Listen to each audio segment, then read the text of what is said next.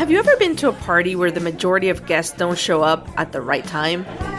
Sure, you were able to have some lovely one on one conversations with your host and the few others who arrived on time.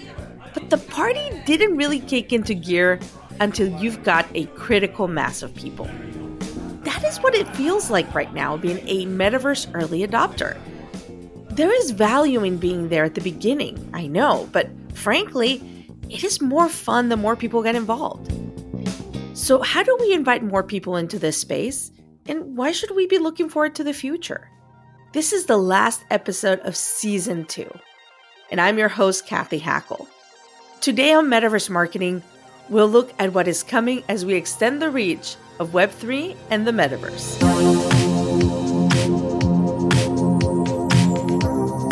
If you've never been to Paris, you know what you're saying? What's so great about Paris? I don't have to go to Paris? So the metaverse is just exactly like that. Like, what's so great about the metaverse? That's my dear friend and fellow futurist, Faith Popcorn. She is an icon. And she has been forecasting cultural trends since the 1970s. She urges the companies she works with to take the rise of the metaverse seriously. We are the explorers and the discoverers of what is going to happen. And it's our job, ethically, morally, intellectually, and economically, to build a circumstantial case so others who are not futurists can see it and believe it. Now, we have like almost a five decade history of being correct, right? And still, if we say metaverse, they go no. And even if I go, but you said no about this and no about that, no about this, no about that, that all happened, they go, I know, but this one's not. No. So it's very hard to tell people that the world isn't flat, it's round. It's very, very hard. As a matter of fact, I think it's pretty impossible. I think just a percentage of people get that, and other people wait. It's not. The metaverse not happening. The metaverse while they're saying it's not happening, is happening, and we tell them your competition, I think, may believe a little bit more in the metaverse than you do, and you know, it puts them way ahead of you. Now, it may be easy to say, sure, the metaverse is happening. But what will it look like? Who will be in charge? In our Utopia and Dystopia episode, we examine some of the hopes and fears surrounding the future of privacy, moderation, and creativity as we head into the future. And there are a lot of possibilities in every direction. Cathy Li leads the Defining and Building Initiative at the World Economic Forum, which tries to answer some of these questions. I am proud to be a part of this initiative. I think we have a unique opportunity right now to basically rewrite the history, to set the foundations for the metaverse and avoid the problems of today's internet propagating into Web3. So defining and building the metaverse is a initiative we launched earlier this year in response to the immense business and public interest in the space. Media and the world accelerated interest in the space when Facebook rebranded to Meta. But in fact, the technologies and the concept of the metaverse have already been percolating for some time and are expected to be fundamental to our next internet iteration. With all this accelerated interest, but with something still in quite a nascent state, we felt the time was right to bring the public and private sectors together to really understand the opportunities and challenges beyond the hype. It's about bringing, bringing together key stakeholders, including private sector, governments, civil society, and academia to define and build the parameters of a economically viable, interoperable, safe, and inclusive metaverse. The initiative focuses on two key areas. One is metaverse governance. What does good governance of the metaverse look like? And how can we recommend regulatory frameworks accordingly? And second, economic and societal value creation, which studies how innovation and value creation can be strengthened for the benefit of society. More than 100 companies and organizations have committed to joining the initiative since the launch of the initiative at our annual meeting in Davos in May this year. We're hoping to take some learnings from the formation of the existing internet to be proactive about governance in the space and to help ease the inevitable transition from a economic and societal standpoint as well. Governance is a vital part of the metaverse's future. After all, if you look at the Wild West, it was fun to see in movies, but in reality, it was no picnic. And that's kind of what we're living right now. If you look at the social media platforms and the conversation that has been happening over the last years around the balance between free speech, content moderation, depression, so many things. And it only grows more complicated when we add the layer of extended reality and immersive experiences. As Mike Toner, Chief Marketing Officer at 3DM, explains, the companies that do embrace the future of Web3 and the metaverse have a great opportunity to make a positive impact. I'd like to think that we are creating the world we all wish to see. And what I mean by that is, I hope that as the creators are coming from a place of health and wellness and acceptance and talking about tough issues to to build the metaverse to allow for those things to be inclusive of those things that is the world we all want to participate in where everyone can achieve success where everyone can participate and gain wealth if they want it and change the world if they want to and bring new ideas forward. And so, to answer your question of what I hope it becomes, it is a much different world. It is a much more open, inclusive, and and really focus in, I think, on us as human beings across the globe. This is something that Nicola Mendelsohn and her team at Meta are very conscious of. We feel we have a heavy responsibility here to make sure we're building the metaverse responsibly and know that we take this really seriously. And I think sometimes when people talk about or think about the metaverse, they think of it as a very tech centric experience. But actually, when I'm talking to the people that are building it, it's actually very human centric. You know, we're thinking about things about how you give people the feeling of having a side chat at a conference with a friend, or how you'll bring people together from different parts of the world, maybe to play a game together and have that feel real or how you use VR to create empathy or, or, or, treat trauma. These are really, really human questions. And, and I think it's important that people know that there's real thinking and feeling and, and people behind the technology who really care that it gets used for good. But we can't go alone on this. It needs to be a collaborative effort where we work together and anticipate risks. This human centered thinking is an important component of attracting people into the future. My friend Theo Priestley is a futurist and a bit of a metaverse and Web3 agitator, and he sees the pitfalls of not relating these new technologies to average people. I think tend to happen because they get so excited about the technology and they don't understand how it relates to everyday life.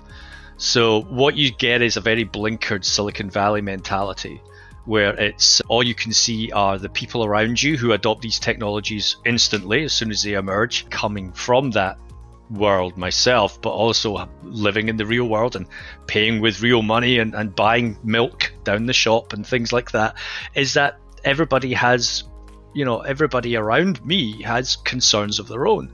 Nobody here talks around about Web3 and metaverse because they're more concerned about how I'm living paycheck to paycheck and when's my next car payment coming off. Like Web3, for example, there are 19,000 uh, dApps, decentralized applications on DappRadar apparently, and all of them are either an exchange or uh, an NFT marketplace or a wallet.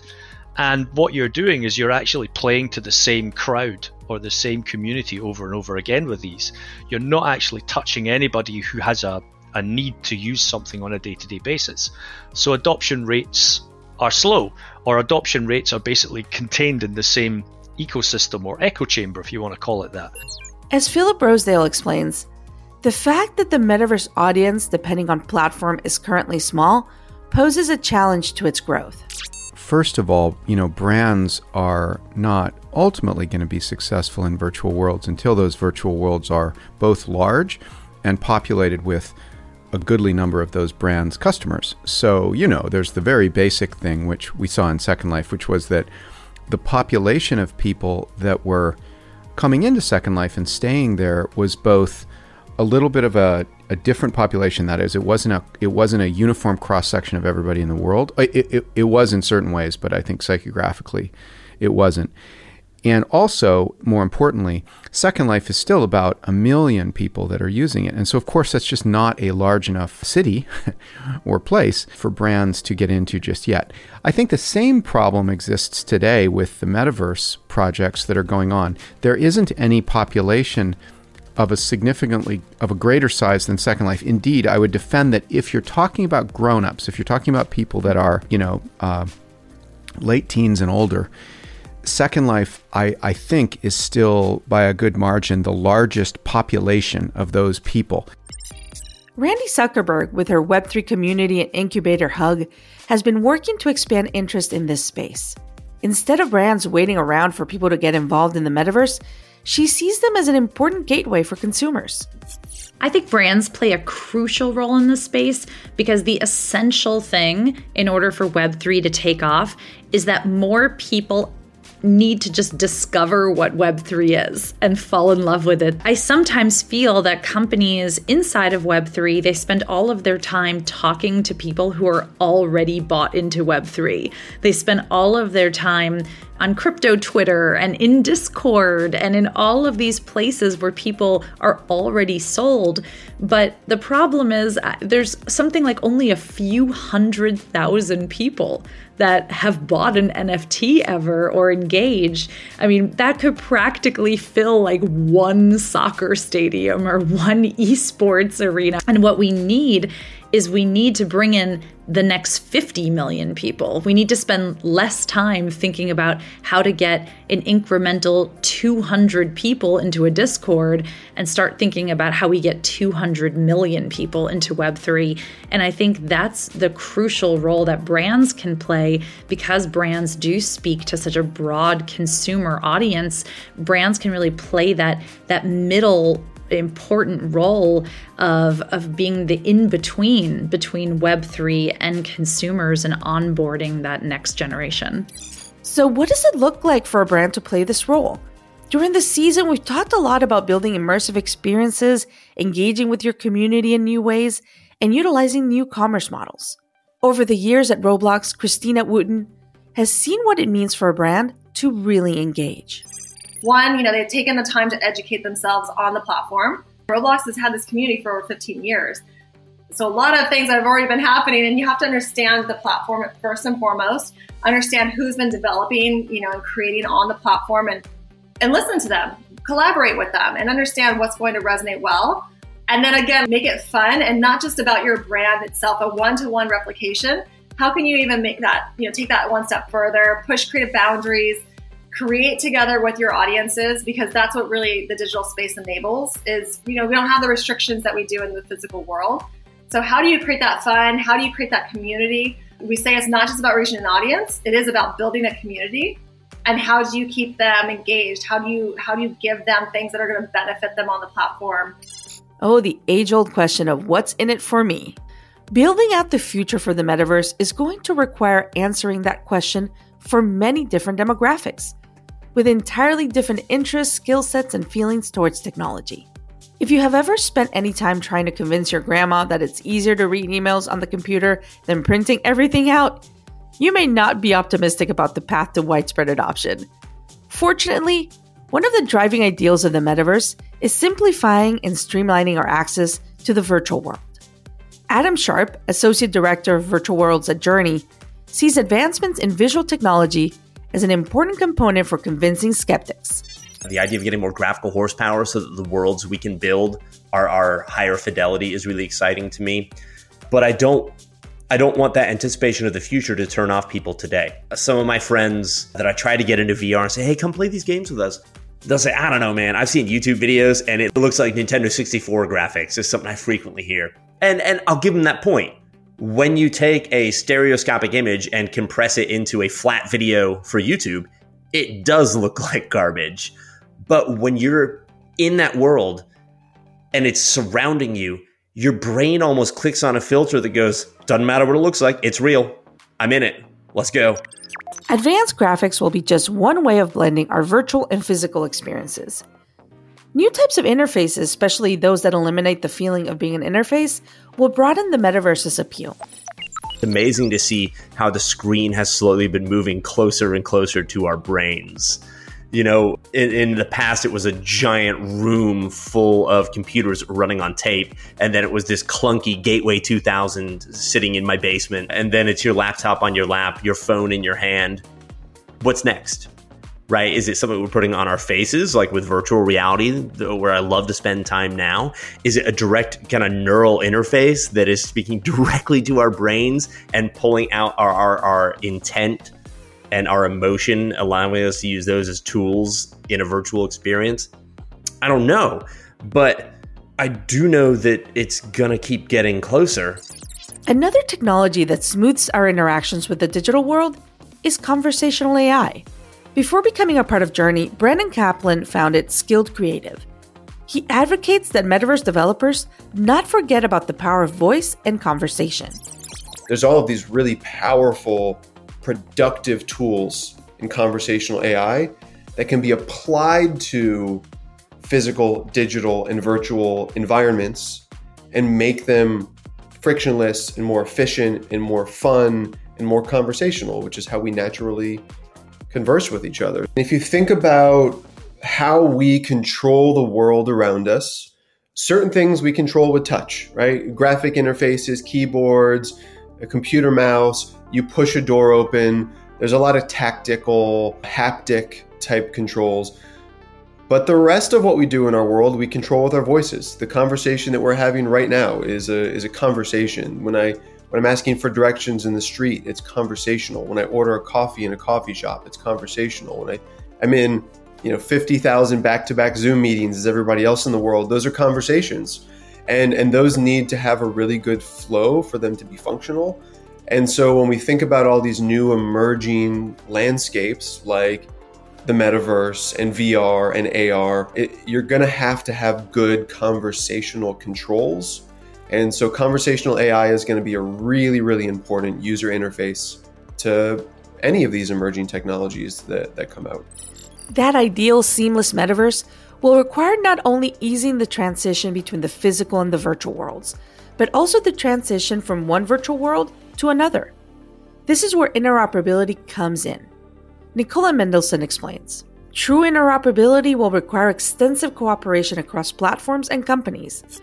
I think one of the key differences between the metaverse versus the internet that we know today is the goal that we have to make it interoperable, to make it easier for people to move from one space to another and to take items that they're buying in one place to be able to take those with them. So if you buy a t shirt at a concert, you're going to want to be able to take that t shirt out of the stadium and go into the restaurant afterwards, kind of thing. And, and that's how we're thinking about portability and interoperability in the metaverse as well. Theo Priestley describes some of the challenges this will raise. So you can't even just say, I'm going to take this cup, and for everybody who's on this podcast, I'm holding a cup here. So the cup in my game, I've defined it. It has properties, it is 3D, it's got a mesh. I know what would happen if it fell on the floor and it would smash, and it would smash in a particular way because that's how I've designed it. And it looks this way and it has physics. In your game, which would be completely different. I can't take this cup into your game without you actually knowing what this object is. So you have to look at this and say, right, I need, I need all the data about this cup to be able to support it in my game, and I, I need to be able to know what to do with this cup. So if a user is playing around or a player is playing around in your game, it needs, you know, and that person wants to take the cup from one place to another, you've got to have the right animations of everybody else, of everything else in that world to interact with it. And this is what people don't understand about interoperability or portability is that fact that there is so much tied to this tiny little object. And the other thing as well is that you as a as a developer or as a platform, why would you support this, my asset, for the three people who want to take their cups into your world? Right? And the 20 people and the $500,000 budget that you would have to spend in order to do it. This is what people don't understand at the moment. So interoperability is not just is is nothing to do with blockchain. Blockchain is a ledger. And when you think about it, it's like you're carrying a receipt, where the receipt doesn't give you the right to move that object from one place to another. So we have to look at file formats, we have to look at how to translate data, and I think the closest thing that we can get to some kind of standard is USD, which is Universal Scene Description, which is something that was created out of Disney Pixar. And Nvidia and I think Epic Games are starting to push this quite heavily now as a as a way to break down all the constituent parts of what an object or what a scene or you know or an area is and, and describe it in data uh, in data terms in a standardized way so that every game or, or developer can use those assets. And I think that that's where the decentralization comes into play. If there's another aspect I want to get really excited about, it's having a sing almost like a, a decentralized source of assets. And I, if I develop an asset, I'm going to upload it somewhere and it means everybody's going to be open source and everybody can use this asset as they see fit and i've already done the hard work and you just basically take that file format and, and support it. And i think that that to me is where real interoperability will lie. Just being able to draw down an asset rather than having to physically move one asset to, to another. Cathy Li is also tracking the challenges posed by a metaverse built by competing companies. What's really interesting though is that the original Web 1, the internet as we know it, was invented by governmental research labs and agencies, and very few people understood its potential commercial upside at the time. It took decades for private sectors to build and iterate and arrived at the internet as we know it today, with all of its exciting opportunities and many challenges that come with it. Now, with Web3 metaverse, on one hand, you have all the largest technology companies of our time investing significantly into it in order not to miss out on its commercial potential.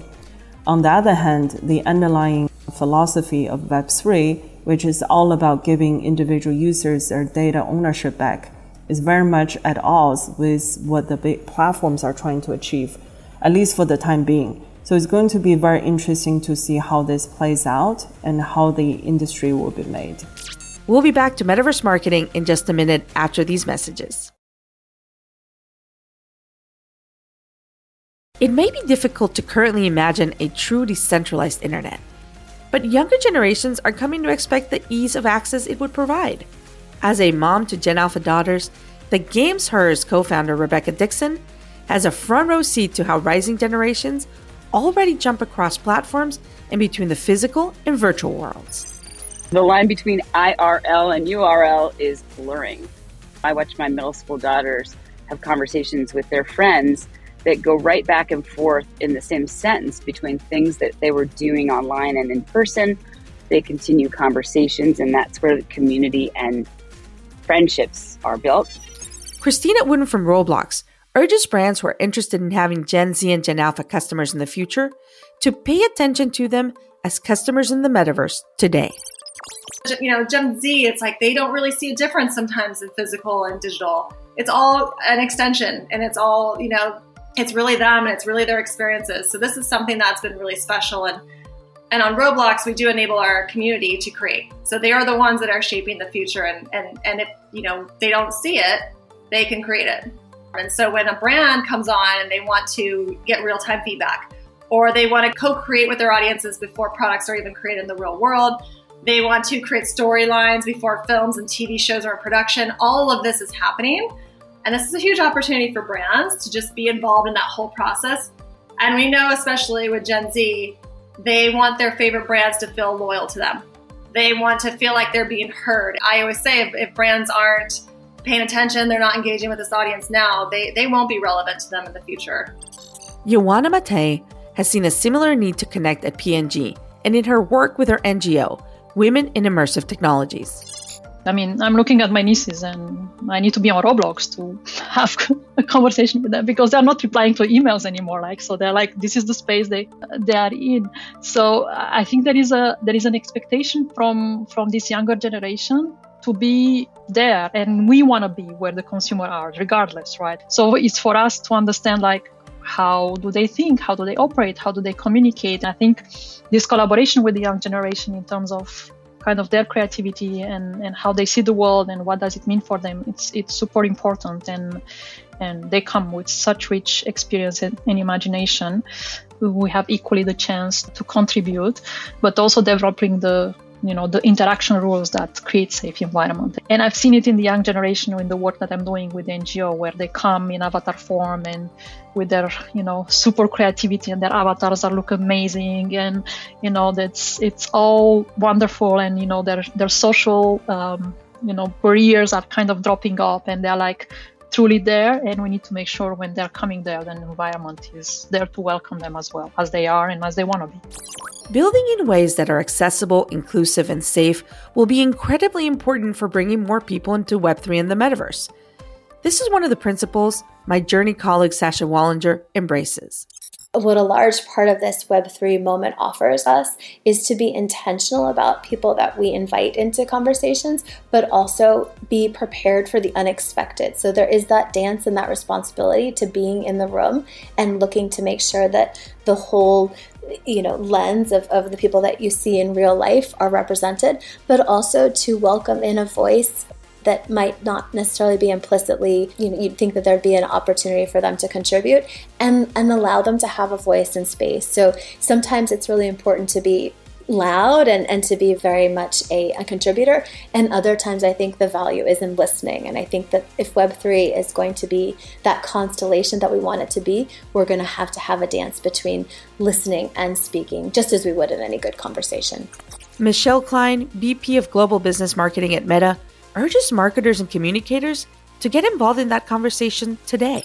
There were things that we were doing before as human beings, and then we applied a layer of technology over the top, and suddenly, you know, whole new industries are born, new consumer behaviors are created, and you, can't imagine ever going back to the way that we used to do things. And so I think that that's, you know, where we're at on this precipice right now with rewriting you know, certainly from a marketing perspective, the playbook, not losing focus on the things that we know work and are foundational to driving business goals and driving, you know, brand health and consumer connection, but having the the confidence to really explore and and you know find out what how this space could work for you and your business. I would certainly can, as a marketer have at least you know 10% of time or budget set aside to really think about exploration and how to get on board and how to really equip your organization to be thinking about this and then try some tests and see see what happens and learn as you go. We sometimes don't move fast enough in this industry and then we can look back and say gosh I wish I had you know had a, a mobile enabled website when mobile kicked off many years ago or figured out you know what my app strategy would be, and then we're sort of rushing to, to get there. And so I do think it's a good lesson as these new platforms emerge to be surrounding yourself with the intelligence and the knowledge on how you might adapt to that, whether it's now or whether it's five years in the future. Zoe Scaman advises brands to not only investigate the possibilities in Web3 and the metaverse, but embrace a mindset shift away from traditional marketing campaigns and towards community building and authenticity in the metaverse. I think most of them are terrified and digging their heads into the sand and going, I don't want to deal with this. I don't want to look at it. But the ones that are more open to it, you know, they are starting to understand that this is not just a campaign that you can do. It's not going to be, you know, a one-off time duration that that is that they're going to put that effort into. And it's going to be much more around sort of long-term bets and actually building on those long-term bets and hypotheses over time so that you can start to transition, you know, your business in a slightly different direction. And I think they're all like, oh my God, this is just overwhelming. It's a completely different world. And that's why we've seen loads of shit activations. So a lot of it has been traditional campaign thinking applied to this brand new world and the two are clashing and they just don't work. So I do think it's a it's a complete mindset shift on long-term bets, on lots of pilot programs and on trying to find ways to kind of tap into niches whereas previously we've been all about breadth and reach and followers and going viral and now we're actually looking at kind of niches squared as the new success model but they just don't know how to operate it. This can probably go without saying but it is difficult to be a pioneer. Just in the past couple of months while we've been producing this podcast, there have been some major setbacks in the Web3 space and the economy in general, as well as the public perception of the word metaverse. As Mike Toner describes, despite these setbacks, there are still incredible developments happening, and they are happening quickly. What's fascinating to me is week by week, watching the advances of people just sharing what they're working on, know, on LinkedIn and Twitter, a lot of the motion motion capture and avatar work that's being created through the Snapchat and TikTok lenses, the removal of the your your physical body and the replacing of that with an avatar.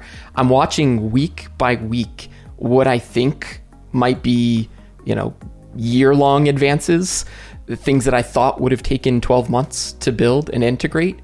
And because there is such collaboration in the space, you're seeing people combine and mix and match and create these recipes of technology that make me believe you're you're only months away from seeing realistic fabric being placed onto a human body or an avatar. The technology is literally exploding in its capabilities week by week.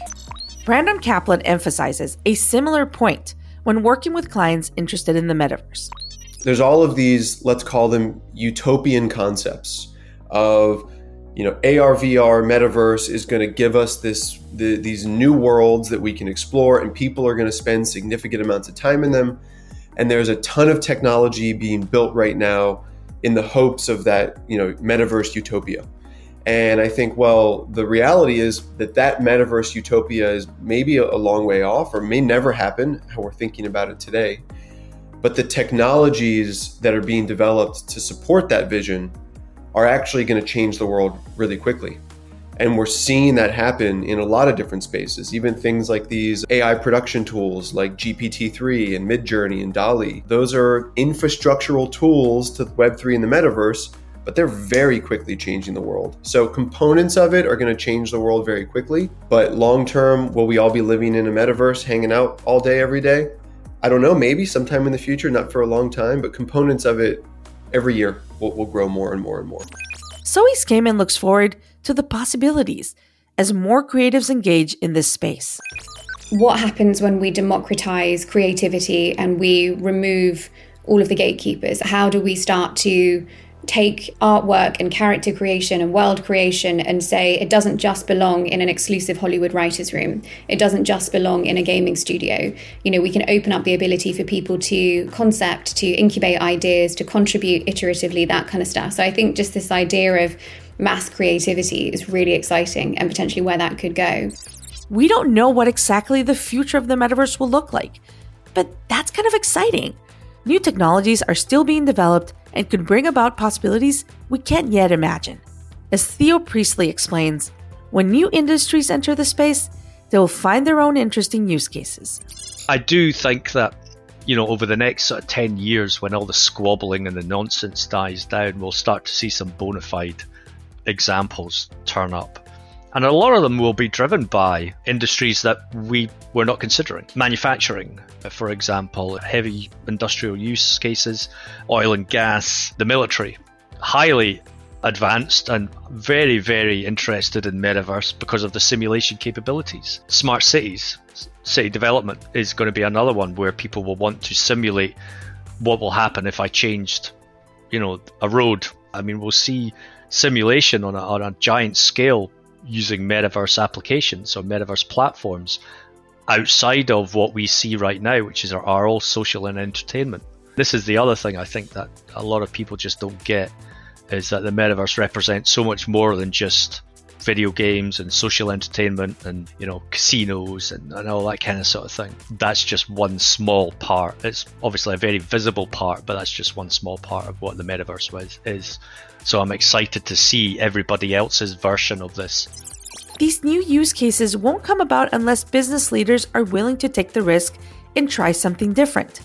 My colleague at Journey, Lee Keebler, who's the director of world building, is careful to make our clients feel comfortable and supported when exploring new technologies. A lot of these leaders, the last time they played a video game was Miss Pac-Man. So, you know, they they missed, you know, 20 years of video game growth talk with the, the CEO of a Fortune 500 company and, and you put them into a video, what they see as a video game headset, they're actually starting to get concerned because they don't like being seen as the dumbest person in the room because they aren't. They just don't know this tech. So we start simplistic and we put them in, in simple simulations of things. And then all of a sudden, once they get past the the fear of how they might be perceived because they don't know anything about this, they start coming up with what they want to do with it. And as long as you listen, that's where all of the answers are. We keep trying to like as developers, we keep trying to shove the good ideas to the front. Like we like we for some reason have the right to say what's a good idea. No, we're developers. That maybe we have a good idea and we throw it out there and we get feedback and we iterate on it and we, we make it better. When building something new and when developing cutting edge technology, there are going to be periods where not everything works or quite makes sense yet. Randy Zuckerberg encourages people to overcome their fear of uncertainty and embrace being a pioneer.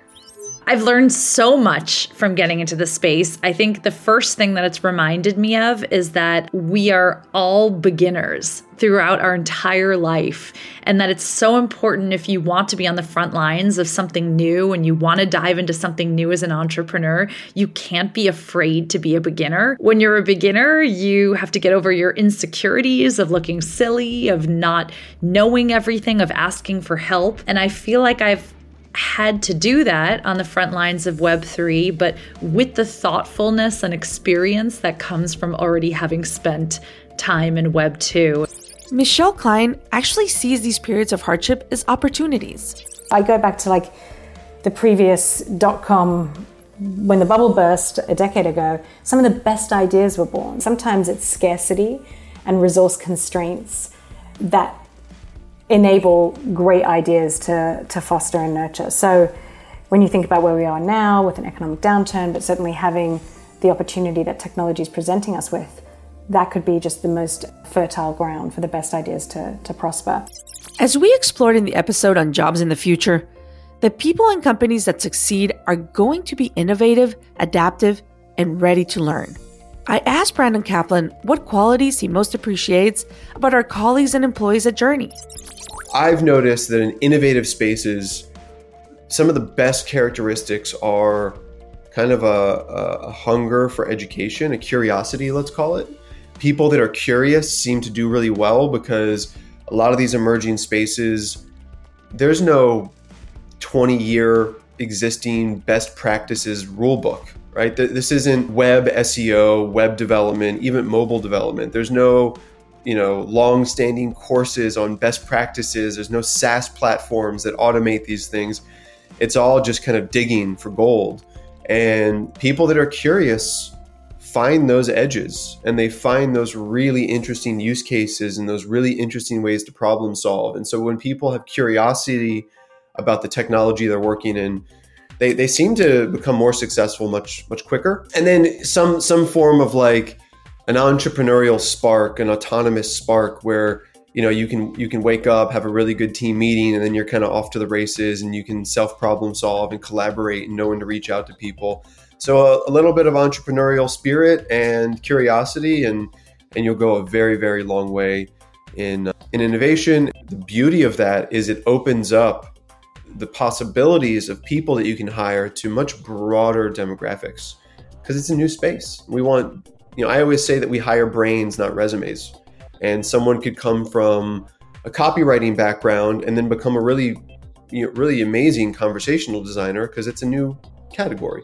Somebody could be a really incredible game theory strategist and then move into metaverse and be really successful. And it's not a one for one. That resume isn't necessarily perfect, but there's a curiosity there and an interesting kind of adjacency that a lot of people can come in from different types of backgrounds and, and get into these spaces, which is exciting.